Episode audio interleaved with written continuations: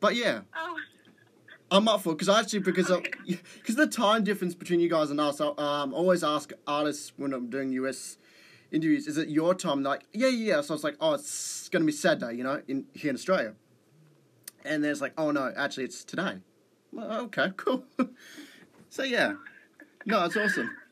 It's all good. awesome. Mm. All right. First off, um, love the new album. Thank you so much. No, no problem. It's um, it's got a it got a bit of everything, doesn't it? It does. I mean, that was the original idea was to um, have these like themed sections on the album. So the first four songs are love songs, the next four are breakup songs, and the last four are kind of about everything else in life. So um, it was a really early on vision that I had, and I'm so excited that it came together the way it did. No, Tenille Arts joining us this morning, and of course we'll kick off with the um, the first song, which um, I actually only found out the other day was a very interesting concept about wild love. Which um, is it true or not that you wrote the song literally a week after meeting your partner? I did. Yeah, it, I think it was maybe a little premature to call it love, but I was excited and just kind of wanted to capture that feeling of kind of feeling a little crazy and thinking like, oh my gosh, I might actually really love this guy and I barely know him yet. So I just tried to capture that in the lyrics and the melody of this song. So have you always uh, been like that as as a songwriter? It's always you know in the of the moment that you, in in the heart of passion that you just you come up with all this inspiration for songs.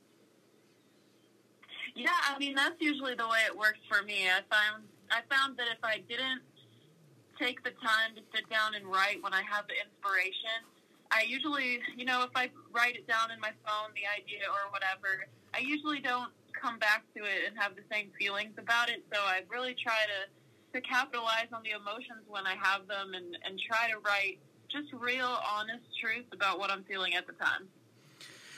No, no doubt, Tenille joining us. The, the first single, um, which I must admit, in a, an embarrassing way, um, in the studio, we have this um, big open studio, so no one can see us. So when we play somebody, somebody like that, which we get a lot of requests, I tend to dance and sing along to it very badly. But, um, yeah, just a heads up. Um, but yeah, so the story behind that song, and obviously it's just a really um, edgy sort of pop song. It is, yeah. It's also like it was a song that I had written after writing a bunch of breakup songs, and at this point, I was like, you know what? I'm over the breakup. I want to talk about looking for love again. So it's really a hopeful song. You know, you can be in love, or you can be still looking for somebody, and it's just about not settling until you find something really great. Well, that's the thing, and as you you know, the the heartbreak is so apparent in this album. I I really got to ask the, the the heartbreak part is. Does he know about it? Has he listened to the album yet, or has he just like gone? No, I, I don't want to know about this.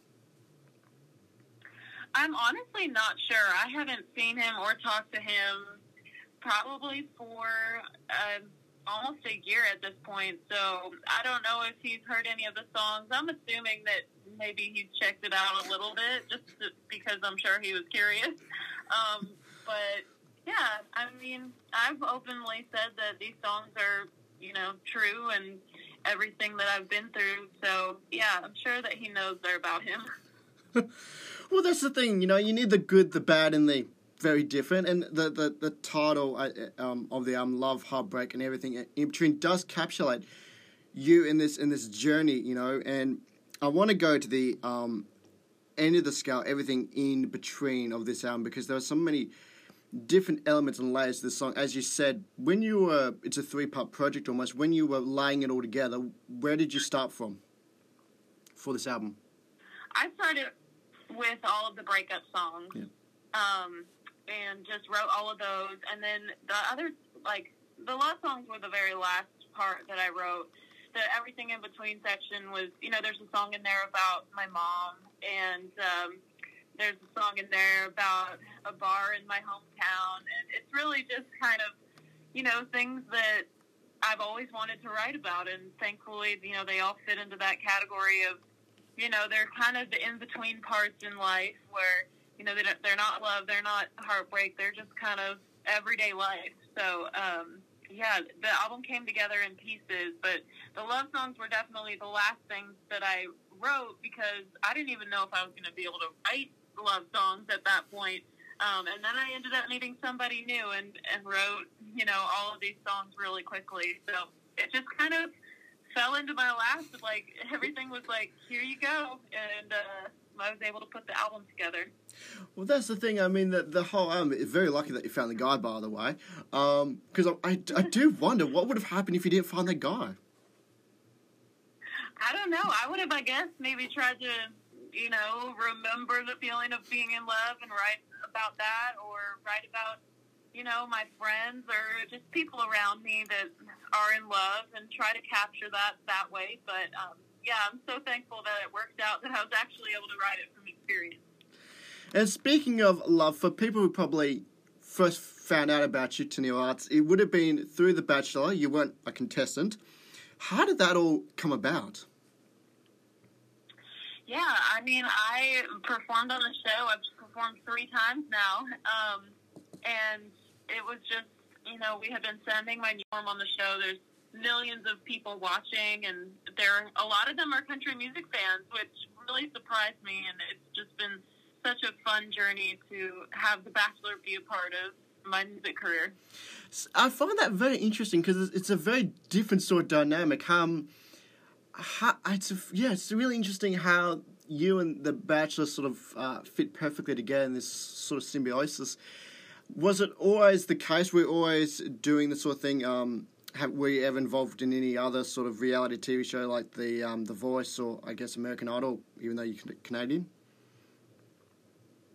I I was I don't think I was eligible to be a part of The Voice or American Idol or anything like that. So you know, I would get messages about it, uh, people recruiting for the show, and they would be like, "Can you come to one of these auditions?" Or we would love to just you know have you on the show, and I would have to turn it down because they would, you know, get to the part of asking, "Are you a U.S. citizen? Uh, do you have a green card?" And I have to be like, "No, I'm on a visa." And at the time, they didn't allow people on visas to be on the show. So yeah, I never was a part of any other singing shows or anything like that.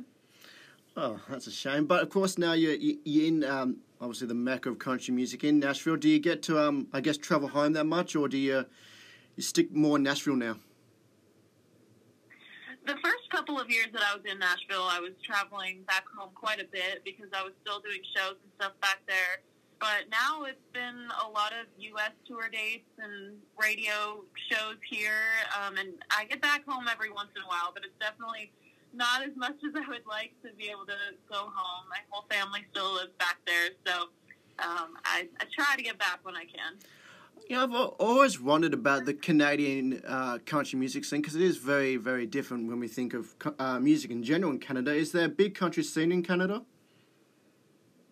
There is actually, yeah. There are a lot of artists in Canada that are killing it. I mean, they're they're amazing and they're um, very popular up in Canada. And actually, a lot of them have started to move to Nashville as well. So I feel like I was kind of one of the first ones to move down um, that was really in the Canadian scene, and now everybody's coming. So it's really great. I mean, we're all trying to step up our game and become better songwriters. So this is kind of the place to be.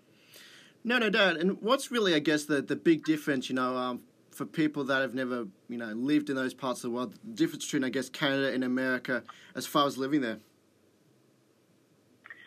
Oh my gosh. Um, well, you know, I grew up in the the biggest difference for me, I guess, was I grew up kind of in a small town, and we have a family farm. My dad's a wheat farmer, so um, I grew up kind of, you know, in the middle of nowhere. And now Nashville's a very big city, and um, there are a ton of differences between Canada and the U.S. A lot of, you know, getting used to the different food and, um, yeah, just different uh, restaurants and grocery stores, and everything is, is very different here. So uh, it took me a minute to get used to it. No, I mean it'd be, uh, I guess, a bit of a uh, culture change. Probably the same as, as an Aussie coming in, living in the states or Canada. It's a bit of a bit of a transition, but it'd be, I guess, similar because we all have these similar sort of values and similar tastes in music. I guess, which always helps. One thing I must admit that I, I love about you is the, the time you take um, with, with your fans, um, particularly with signing their albums. Is this um, something you've always done a lot, or you know that personal touch with um, your fan base? Well, thank you for saying that. Um, I I just love connecting with people, and I think that social media is so cool because, you know, I'm putting my life out there in my music, and if people are going to take the time to listen and to respond and to send their stories and be such a big part of my life, like I absolutely love connecting with people. So special because I think you know you can literally make somebody's day or their year just by responding to something or talking to them. And I just think that's a very unique, special thing that artists can do. And I love being a part of that. No, absolutely. And I think you have such a, a very incredible fan base that um you know very responsive to you. As far as you, you've already touched upon um the tour dates in the states, obviously um what what dates are upcoming for you?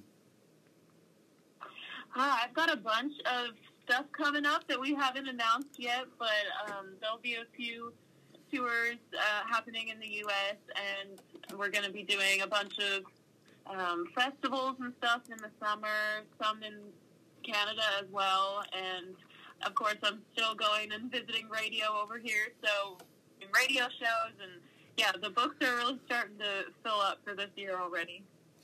So uh, the last question I've got to ask, and you know, I'm not sure if we'll get you in this year, but is there any chance that you'll be coming down to Australia? Oh my gosh, I would love to. I've heard so many amazing things. I don't know if it's in the plan for this year, but I'm definitely all for it, and I really hope that I get to see everybody over there very soon. Awesome, and we'd love to have you over here. So, um, yeah, get onto your, your booking agent and get onto your manager and beg them to, to get a, a tour date to Australia because I think everyone in Australia would love you to for you to come out. Thank you so much. I would love that.